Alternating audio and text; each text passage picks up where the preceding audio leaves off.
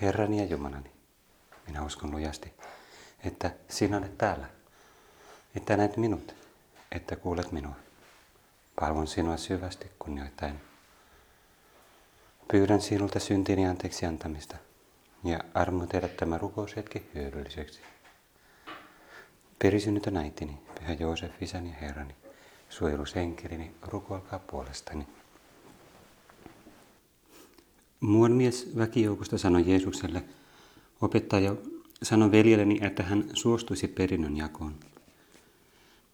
Mitä kysyi Jeesus? Onko minut pantu teidän tuomariksenne tai jakomieheksenne? Hän sanoi heille kaikille, karttakaa tarkoin kaikenlaista ahneutta. Ei kukaan voi rakentaa elämäänsä omaisuuden varan, vaikka sitä olisi kuinka paljon tahansa. Näin me luetaan Luukkaan evankeliumista luussa 12. Ja Jeesuksen vastaus tähän kysymykseen jatkuu vertauksella. Oli rikas mies, joka sai maastaan hyvän sadon. Hän mietti itsekseen, mitä tekisin? Minun satoni ei mahdu enää mihinkään. Hän päätti, minäpä teen näin. Puran naittan ja rakennan isommat niiden sijaan. Niihin minä kerään koko satoni ja kaiken muun mitä omistan. Sitten sanon itselleni, kelpaa sinun elää. Sinulla on kaikkea hyvää varastossa moneksi vuodeksi. Lepäännyt, syö, juo ja nauti elämästä. Mutta Jumala sanoi hänelle, sinä hullu. Tänä yönä sinun sielusi vaaditaan sinulta takaisin. Ja kaikki, minkä olet itsellesi varannut, kenelle se joutuu. Näin käy sen, joka kerää rikkautta itselleen, mutta jolla ei ole aarretta Jumalan luona. Se jatkuu vielä myöhemmin. Jeesus puhuu Jumalan huolenpidosta. Se on sama, sama puhetta kuin Vuorisaarnassa. Katsotaan, ehkä meillä on aikaa myöhemmin palata siihen vielä, mutta mietiskellään hetki tätä, mitä me ollaan kuultu tähän mennessä – Mm, ensin väkijoukosta joku henkilö halusi perinnön jakoa. Ihan varmaan kohtuullinen vaatimus. Ehkä sillä oli ahne tai epäoikeudenmukainen veli, joka ei suostunut jakamaan perintöä. Mutta Jeesus näki, tietysti Jeesus on Jumala ja ihminen, se näki, että siinä oli jotain vialla ja varotti mitä kaikkea. Hän sanoi heille kaikille, karttakaa tarkoin kaikenlaista ahneutta. Karttakaa tarkoin kaikenlaista ahneutta. Ja tässä puheessa Jeesus puhuu meille toisaalta rikkauksista ja siitä, että meidän ei pidä panna sydäntä rikkauksiin. Ja toisaalta, toisaalta puhuu meidän kuolevaisuudesta. Se syy, miksi meidän ei ei tule panna meidän sydäntä rikkauksiin, on se, että meillä ei ole pysyvää kotia tässä maailmassa. Tämä ei ole meidän ikuinen elinpaikka. Me ollaan täällä vain jonkun aikaa. Ja kun Jeesus puhuu tästä rikkaasta miehestä, niin voidaan heti ajatella, että okei, okay, se on vertaus. Mutta saman aikaan, miten paljon onkaan ihmisiä, jotka ajattelee näin ja elää näin. Miten paljon? Siis Mä usein tykkään niin kuvitella sitä, kun Jeesus puhuu jostain vertauksesta, viittaa johonkin, oli fariseus ja publikaani, jotka rukoili näin. Ja sitten Jeesus mielessään ajattelee, että niin kuin, niin te, te luulette, että mä vaan niin kuin kuvittelen näitä juttuja, mutta mä oon kyllä nähnyt niin kuin nämä tyypit, kun ne tulee temppeliin rukoilemaan. Mä oon kuullut, kun ne puhuu mulle. tai sitten tämä rikas mies, niin kuin, että näitä on paljon. Näitä on monta tämmöistä rikasta miestä, jotka jotka miettii itsekseen, että mitä ne tekis kaikella sillä rikkaudella. Ja jos me tullaan tähän päivään 2000 vuotta myöhemmin, niin tämä ilmiö ei ollenkaan vähentynyt päinvastoin. Talouselämä täynnä rikkaita, superrikkaita hyperrikkaita ja ties mitä megarikkaita ihmisiä, joilla on varmaan niin kuin miljoona kertaa enemmän rahaa kuin tällä tällä, jolla oli vain vähän sattua, jonka se pani muutamaan latoon. Mutta se ilmiö on ihan sama. Mitä mä teen näillä sadalla miljoonalla, mitä mä teen näillä sadalla miljardilla eurolla tai dollarilla tai mitä niillä onkaan. Sitten ne vaan kerää lisää ja lisää ja lisää, eikä se koskaan riitä. Ei se koska, eikä se koskaan riitä, koska aina on joku rikkaampi. Sitten pitäisi näyttää silleen, että, että mä vielä rikastun vähän. Ja se on semmoinen ikuinen kierre, koska ne rikkaudet, se, että omistaa, ei täytä sydäntä. Se antaa jonkun hetkellisen kiksin, mutta ei se tee onnelliseksi. Se ei vastaa siihen, mitä meidän ihmis, ihmisen sydän etsii, joka etsii jotain ääretöntä, jotain täydellistä, jotain kaunista, elämää, rakkautta, kaikkea sitä, mitä viime kädessä löytyy vain Jumalasta ja ikuisesta elämästä. Ja tietysti tässä elämässä sitä löytyy ihmissuhteista, ystävyydestä, rakkaudesta, eh, omistautumisesta, hyvän tekemisestä muille. Mutta jos tällaisia ihmisiä on paljon, niin toisaalta tämä Jeesuksen opetus myös on tarkoitettu meille. Meillä voisi niin kuin usein käydä niin, että me kuullaan nämä Jeesuksen sanat ja ajatellaan, että huh, no onneksi toi ei ainakaan koske mua. Mä en ole rikas, joten tämä ei ole mun vaara ollenkaan. Mutta käytännössä, käytännössä ei se ole niin helppoa.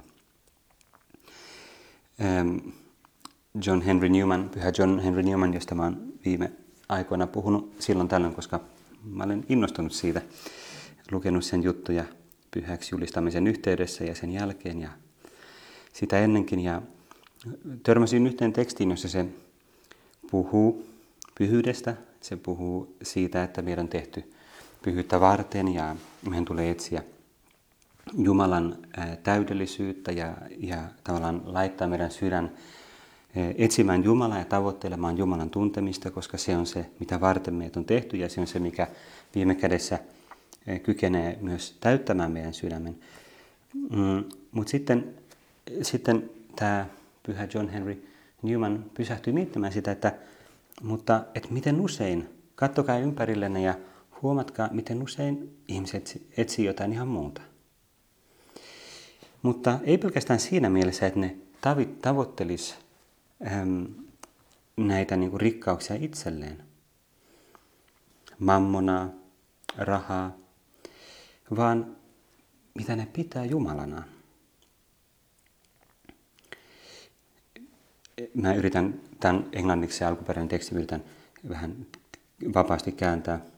Eli katsokaa, mm, ei välttämättä sitä, että mitä he tekee tai mitä he on, että on rikkaita tai ahneita, vaan mitä ne arvostaa, minkä edessä ne kumartaa, mitkä asiat on heidän jumalia. Heidän Jumala on mammona. Enkä mä tarkoita sitä, enkä tarkoita sitä, että he pyrkii olemaan rikkaita, vaan että he kumartaa rikkauden edessä.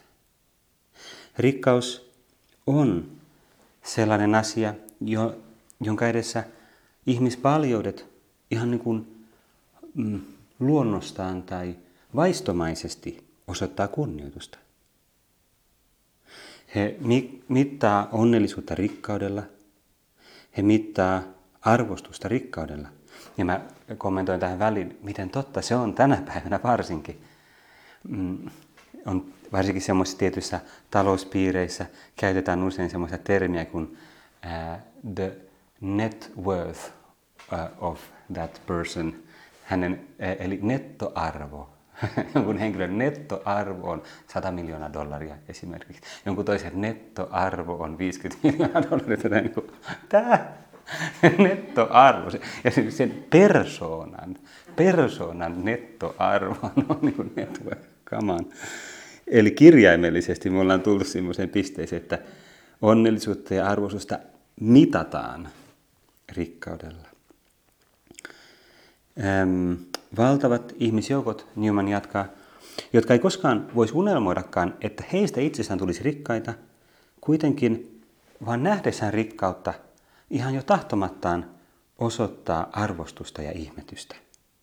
Ikään kuin rikas ihminen olisi luonnostaan hyvä ihminen. Te ehkä ei edes ajattele, että se on hyvä ihminen, mutta vaikka se ei hyvä, se on kunnioitettava, se on arvoista, sen edessä pitää ikään kuin ottaa hattu päästä. Ne haluaa, että joku rikas ihminen huomaisi heidät. Ja ne on ylpeitä siitä, jos ne on joskus puhunut jonkun rikkaan ihmisen kanssa. Ja, ja tähän joskus törmää jossain keskusteluissa, että jos joku on ollut jonkun rikkaan kanssa tai jossain kutsuilla, niin se mielellään niin kuin mainitsee sen ohimenneessä sivulauseessa, että niin mä olin siellä. siellä niin kuin. Ne haluaa, ihmiset, ihmisjoukot haluaa tuntea jonkun, joka tuntee jonkun rikkaan, olla ihan läheisiä jollekin rikkaalle, ähm, päästä käymään hänen talossa, tuntea hänet ähm, katseen niin kuin ulko, ulko, ulkonäön perusteella. Ja, ja sitten Newman vielä tuo semmoisen vielä seuraavan hauskan askeleen tähän, että, että kyse ei ole siitä, että me ajatellaan, että meistä koskaan tulisi rikkaita, että se toisen ihmisen rikkaus millään tavalla hyödyttäisi meitä, vaan se on jopa ihan sellaista ikään kuin ä, oman voidon pyyteetöntä kunnioitusta. Kunnioitusta, joka kumpuaa semmoisesta vilpittömästä, aidosta arvostuksesta rikkautta kohtaan. Nimenomaan siitä samasta arvostuksesta jota, ja rakkaudesta, jota pyhillä ihmisillä on Jumala, Jumalaa, luojaa kohtaan. Eli kyse on siitä, että heille rikkaus on todella semmoinen epäjumala. se on aika hauska, hyvin vaikuttaa se niin vie hyvin pitkälle sen ajatuksen, että miten monet ihmiset todellakin kunnioittaa rikkautta niin kuin epäjumalaa. Sitten Nieman ottaa tämän vielä toisen vertauksen, mä mainitsin sen ihan lyhyesti, että wealth is one idol of the day and notoriety, that is being famous, is a second idol of the day.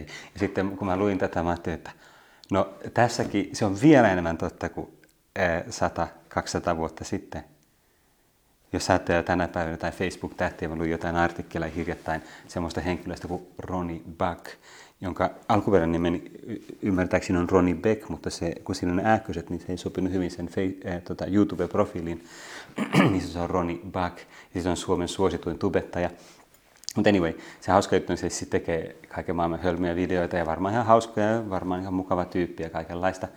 Ja se lähinnä niin pelaa ja tekee kaikenlaista, kommentoi uutisia ja ties mitä joka päivä. Ja se elää siitä. Ja se oli opiskellut myös kauppiksessa, että ei se ollut mikään tyhmä tyyppi. Mutta kuitenkin se juttu oli se, että siinä oli juttu siitä henkilöstä jossain Mikkelin Sanomissa, jossain, mikä, mikä lehti se olikaan. Ja sitten oli jotain nuoria, jotka oli päässyt tapaamaan siitä ja ottanut kuvan Selvisen kanssa ja nimmareita oli niin, wow, me ollaan tavattu Ronnie Buck. Niin kuin, se on nimenomaan se ilmiö. Se, että joku ihminen on arvostettu, niin kuin, tunnettu, se herättää semmoista ikään kuin luontaista, vaistomaista kunnioitusta ja arvostusta ihmisessä. No jos me pysähdytään hetkeksi miettimään tätä, niin voisi tietysti sanoa, että okei, okay, hyvä John Henry Newman, ehkä sä oot vähän epäreilu. Onhan se ihan niin luonnollista, että me jollain tavalla arvostetaan rikkaita ja mm, tunnettuja ihmisiä, kuuluisia ihmisiä. Sehän on tavallaan, että no, niin kuin, että jos me ajatellaan niin elämää silleen ihan pelkästään inhimillisesti ja maallisesti, niin se on ihan ymmärrettävää.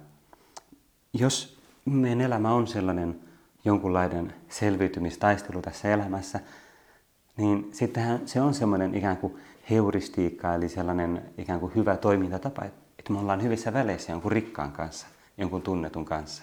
Niillä on enemmän vaikutusvalta kuin muilla. Joten sehän on hyvä asia. Mutta toisaalta siinähän paljastuu se ongelma.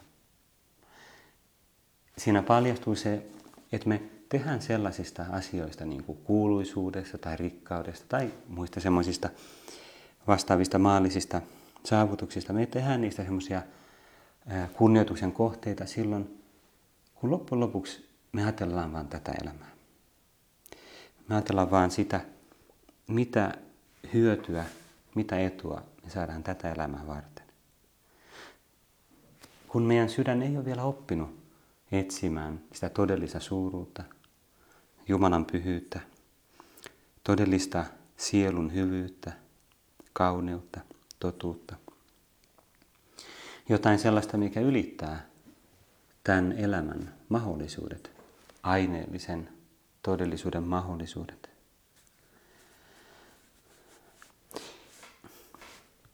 Newman puhuu paljon siitä, että meidän täytyy oppia. Meidän täytyy oppia ikään kuin rakastamaan pikkuhiljaa sitä, mikä on todella hyvää, rakastamaan Jumalaa koko meidän sydämestä. Meidän on vaikea hetkessä, hetkessä haluta sitä. Pyhä Josemaria tiekirjassa puhuu vähän samasta. Yhdessä mietelauseessa se sanoi, että kuinka paljon ihmiset näkevätkään vaivaa maallisten asioidensa vuoksi.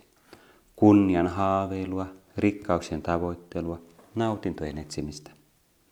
Miehet ja naiset, rikkaat ja köyhät, vanhat ja aikuiset ja nuoret ja jopa lapset, kaikki ovat samanlaisia. Mutta sitten hän lisää, jos sinä ja minä näemme yhtä paljon vaivaa sielujemme asuiden vuoksi, saamme elävän ja toimivan uskon. Ja silloin apostolaatin yritysten edessä ei tule olemaan sellaisia esteitä, joita emme voittaisi. Ja siinä on hyvä ikään kuin pyrkimys kääntää se toisinpäin, aktiivisesti. Meidän tulisi nähdä sitä vaivaa. Sitä samaa vaivaa, jota joku pankkiri tai yrittäjä tai sarjayrittäjä tai ties mikä niin kuin, äh, nämä maailman ilon maskit ja muut, jotka on menestynyt liike-elämässä, niin he näkevät valtavasti vaivaa, tekevät valtavasti uhrauksia sen eteen, että he menestys, että he sais aikaan jotain ikään kuin pysyvää, vaikka ei se nyt niin pysyvää ole, mutta kuitenkin niin kuin jättää jälkensä maailmaan. Ja usein he on tehnyt, siis menettänyt paljon asioita, ihmissuhteita myös ja joskus, joskus avioliitto ja perhe on myös kärsinyt siitä. Ja he ei ole hyviä esimerkkejä siinä, mutta siinä näkyy se, miten he on todella omistautuneita. He näkee todella vaivaa. Mutta entä me? Ollaanko me valmiita näkemään vaivaa sen eteen? Niin kuin Jeesus sanoi, että meillä olisi aarre Jumalan luona. Että me kerättäisiin rikkautta Jumalan luona. Kartutettaisiin rikkautta taivaassa. Jeesus, voidaan palata, palata tähän evankeliumin tekstiin, koska tässä Jeesus seuraavaksi puhuu Jumalan huolenpidosta. Mutta sen jälkeen tulee siihen, että meidän tulee olla kuitenkin aktiivisia. Jeesus sanoi, sen tähden minä sanon teille, älkää kantako huolta hengestänne siitä, mitä söisitte. Älkää ruumistanne siitä, millä sen vaatettaisitte. Tässä on tämmöinen joku semiittinen juutalainen puhetapa, että se korostaakseen yhtä, se ikään kuin tuntuu halveksuvan toista. Mutta tietysti voitaisiin reagoida, että no Jeesus, kai me nyt jotain pitää syödä. Kai meidän pitää jotenkin vaatettaa itsemme. Ja totta kai. Mutta Jeesus sanoi, onhan henki enemmän kuin ruoka ja ruumis enemmän kuin vaatteet. Katsokaa kukkia, kuinka ne nousevat maasta, eivät ne näe vaivaa eivätkä kehrää. Minä sanon teille, ei edes Salomo kaikessa loistossa on ollut niin vaatitettu kuin mikä tahansa niistä. Kun Jumala tuolla tavoin pukee ruohon, joka tänään kasvaa kedolla ja huomenna joutuu uuniin, niin paljon ennemmin hän teistä huolehtii te vähän uskoiset. Eli älkää murehtiko siitä, älkää pannu teidän sydäntään, älkää jatkuvasti ajatelko niitä asioita. Älkää siitä murehtiko, mitä söisitte tai joisitte. Vaikka joskus teistä jollain täytyy olla se velvollisuus, että se murehtii siitä, että mitä laitetaan pöytään. Totta kai. Mutta myykää, mitä teillä on, ja antakaa köyhille. Hankkikaa kukkarot, jotka eivät tyhjene. Ja tässä Jeesus tulee siihen, miten tämä liittyy siihen aiempaan. Kootkaa taivaisiin aarre, joka ei ehdy. Siellä ei varas pääse siihen käsiksi, eikä koiteet tuhojaan. Missä on artenne, siellä on myös sydämenne. Jeesus varoittaa meitä sellaista sydämen takertumista kohtaan, sitä se takertuu väärin asioihin. Jeesus kehottaa meitä, olkaa varuillanne. Karttakaa tarkoin kaikenlaista ahneutta. Mutta se oikea vastaus sitten ei ole se, että no, mä en sitten välitä mistään. Mä olen niin kuin semmoinen buddha, joka on vaan niin kuin irtaantunut kaikesta. Jeesuksen opetus ei ole myöskään se, vaan ole aktiivinen. Ole aktiivinen siinä, mikä todella on vaivan arvosta. Ponnistele sen eteen. Tee uhrauksia sun sielun hyvinvoinnin, sun hengen hyvinvoinnin hyväksi. Panosta siihen, mitä se tarkoittaa rukousta, muiden palvelemista, lähemmäisen rakkauden tekoja. Niin kuin Jeesus sanoi, myykää mitä teillä on ja antakaa köyhille. Huolehtikaa niistä, jotka tarvitsevat teidän apua. Eikä se välttämättä tarkoita köyhiä. Ehkä meillä ei ole juuri mitään annettavaa köyhille, mutta sitten me voidaan antaa meidän aikaa, meidän huomiota, meidän hymyä, meidän kiinnostusta, meidän ja tarjota muuta ehkä hengellistä rikkautta niille, jotka on hengellisesti köyhiä. Opettaa heille Jumalan tuntemusta, kaikkea sitä. Olla rikas Jumalassa. Meillä on aina semmoinen, jos vielä palaan siihen alkuun, kun puhuttiin, puhuttiin siitä, että Jeesus linkittää tämän rikkauden meidän kuolevaisuuteen, niin palaan siihen, että meillä on aina jotenkin semmoinen kiusaus ajatella, tai semmoinen virhe, ja huomaamatta, että taivas ja ikuinen elämä on vain sellainen ikään kuin juttu muiden ohella. Ehkä sen voisi ilmaista ajatuksen niin, että, että, mm, että meidän ajatukset on niin kuin maailmassa, tässä maailmassa, tämän maailman asioissa ja pyrkimyksissä, meidän vaatettamisessa ja ruuassa ja muissa sellaisissa asioissa. Ja sitten kun me ollaan uskovia, sitten me halutaan myös ikuinen elämä ja me halutaan taivaaseen, mutta ne on vähän niin kuin samalla tasolla, eikä ne ole edes samalla tasolla, vaan se taivas ja ikuinen elämä on itse asiassa jopa toissijainen asia. Se on ikään kuin sellainen, että no riittää vaan uskoa vähän ja sen jälkeen pitää etsiä onnellisuutta maallisista asioista, koska ne on kuitenkin tärkeämpiä. Mutta meidän tulee tehdä päinvastoin. Ja opusten viesti on oikeastaan se, että me voidaan huolehtia molemmista, kunhan se prioriteetti on oikein.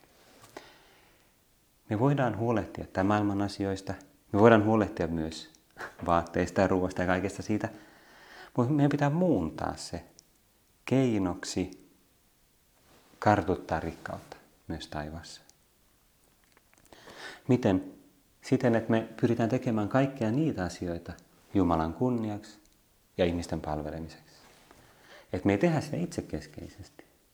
Me tehdään niitä asioita meitä itseä varten, vaan palvellaksemme. Ja silloin me muutetaan ne ikään kuin sisältä päin.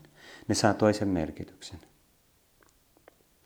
Ja sillä tavalla loppujen lopuksi myös meidän kuolevaisuus saa jopa toisen merkityksen, jopa positiivisen, positiivisen vision. Otan toisen kohdan vielä tiekirjasta, Pyhän Josemarian tiekirjasta, ja sitten me voidaan lopettaa. Etkö ole kuullut, kuinka synkällä äänellä maalliset ihmiset valittavat, että jokainen päivä vie lähemmäksi kuolemaa? Sanonpa sinulle erään asian. Iloitse, apostolinen sielu, sillä jokainen päivä vie sinut lähemmäksi elämään. Toiset ihmiset kuolema pysähdyttää ja lamaannuttaa. Meitä kuolema, elämä, rohkaisee ja kannustaa.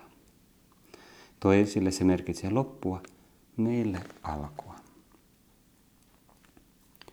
Itse asiassa ihan sattumoisin lisään vielä loppuun semmoisen ajatuksen, että ihan sattumoisin lueskelin, etsin yhtä tiettyä tekstiä äh, äh, liittyen Frank Capraan ja sitten siihen liittyen törmäsin, siihen teksteihin liittyen niin sanottuihin uh, near death experience, mikähän se on suomeksi, niin kuoleman semmoinen lähellä, kokemus kuoleman läheisyydessä sille, että niin kuin meinaa kuolla tai näyttää kuolevan, mutta sitten palaa tähän elämään.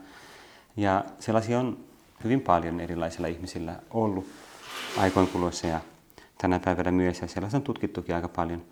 Ja yksi sellainen havainto aika monissa tapauksissa on se, että, että on semmoinen kokemus jostain tosi hyvästä, kauniista, ja sitten jos palaa tähän maailmaan, niin sitten on niin kuin kaipaa sitä. Että tämän elämän asia tuntuu niin kuin jopa niin kuin aika vähäisiltä. Ja se on vähän sama kuin Tuomas Akynlaisella oli se kuuluisa kokemus sen elämän loppupuolella. Vähän semmoinen niin ilmeisesti jonkunlainen visio taivaasta ja sitten sen jälkeen se ei enää osannut, se ei onnistunut kirjoittamaan enää ollenkaan. Niin kuin, se, se ei saanut keskityttyä enää kirjoittamiseen. Se sihteeri Reginaldo sitten kysyi, että, niin kuin, että mikä on vialla, niin se on vain se, että se sanoi jotain siihen suuntaan, että, että, että sen todellisuuden edessä tai siihen Jumalan todellisuuteen verrattuna kaikki, mitä mä oon kirjoittanut, on kuin pelkkää heinää. Niin, kuin, niin, niin vähäistä, niin, niin kuin mitätöntä sen, sen rinnalla. Mutta semmoinen hauska ajatus siis tässä oli se, että yksi kirjoittaja puhui sitten näistä near death experienceista niin, että se on niin kuin near life experience. että se on niin kuin sellainen kokemus siitä, että vihdoin on, on käynyt lähellä sitä, mitä todellinen elämä on, mitä elämän on tarkoitus olla, sitä elämää, johon meitä kutsutaan. Ja voidaan, kun lopetetaan meidän rukous, niin vielä tehdä semmoinen ikään kuin joku sisäinen päätös, sisäinen pieni uudistus tai pyrkimys, halu sanoa Jumalalle jotenkin, että mä haluan laittaa mun sydämen yhä selkeämmin sinne, mikä on todella arvokasta. Ei niin, että mä en sitten huolehti siitä, mitä tässä elämässä sä pyydät mua huolehtivan, mutta että mä tekisin sen toisella tavalla, sillä asenteella, että mä palvelen sua, mä teen sitä sun kunniaksi, mä teen sitä auttaakseni muita pääsemään siihen ikuiseen elämään. Mä haluan olla onnellinen jo tässä elämässä, mutta mä ymmärrän myös, että, että mua ei ole tarkoitettu etsimään välitöntä onnellisuutta, täydellistä onnellisuutta tästä elämästä, koska ei sitä sillä tavalla saa. Mitä enemmän mä tavallaan luovun siitä suoran onnellisuuden tavoittelusta ja etsin enemmän Jumala sun kunniaa ja muiden ihmisten palvelemista, sitä enemmän sitä onnellisuutta tulee mulle ikään kuin sivutuotteena. Mä löydän sen, koska se on tulosta siitä, että mun sydän on, on sinussa.